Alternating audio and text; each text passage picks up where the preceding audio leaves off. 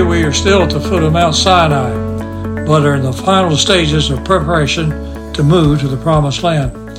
Israel had been redeemed and charged with establishing his kingdom on earth. God's purpose in history is to invade a fallen humanity and bring about redemption of its creation through Christ. It is time to go to the Promised Land. It has been called the Book of Wanderings, but it also could well be called the Book of Murmurings because for the most part, this book is filled with a spirit of rebellion against God. But in a broader sense, this is a lesson about spiritual growth or a pilgrimage of God's people. For many of us, this pilgrimage has been marked by pain, failure, guilt, rebellion, a measurement of disappointment, periods of doubt and disillusionment, and deep struggle. Since so many of us have had a difficult trip, it should not surprise us that God recorded an entire book on that very subject. God had taught them His will and law, revealing much of His character, and provision had been made to ceremoniously cleanse the, the Israelites from the sins that would certainly come. so Israel knew better. They failed and had to suffer the consequences. The message was you have been provided with everything you need to live a holy life. Now, you are responsible. Then, as now, God first redeems, then the redeemed are to walk with God. The covenant confirmed, God takes his promises seriously. The numbering was primarily done in males 20 years and older to mobilize for conflict, but it was also necessary for the equitable distribution of land once in the promised land, and also to put a difference between the true Israelites and the mixed multitude that were among them. None were numbered but Israelites. Little account is made of others, but the saints of God has a particular property in, concern for. The Lord knows those that are his. 2 Timothy 2:19 the Lord knows those are his, and let everyone who names the name of the Lord depart from iniquity.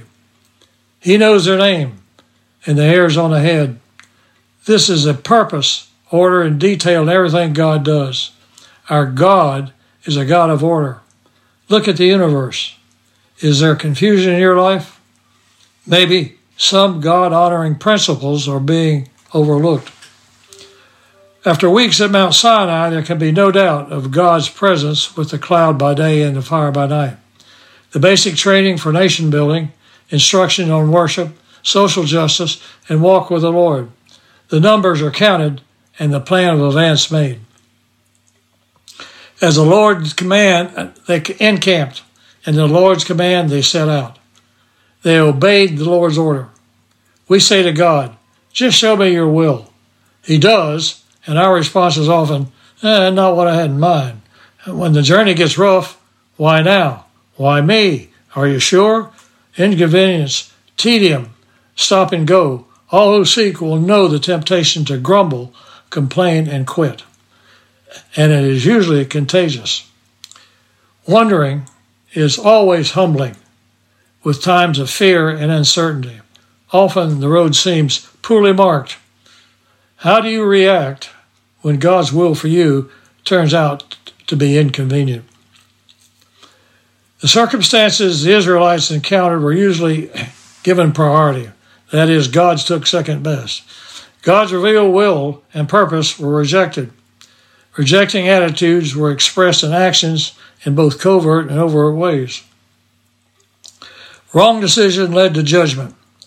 It is an example of a driving nail into a wood, then removing it. Sin confessed receives full forgiveness, but the consequences, be what they may, may, and the scars remain behind. Chapter 25 begins with the planned seduction of Israel. The event is of deep and fateful significance for God's people. While not professional prostitutes, a mobilization of Moabite wives and young women seduced the Israelite men with their bodies to enter the worship and fertility of, of Baal. A god they worshipped until the Babylonian exile, a period of almost a thousand years. The Midianites were descended from Abraham's second wife, Keturah. Moses' wife and Jethro were Midianites. God ordered Midianite executions for leading them into the sin of idolatry.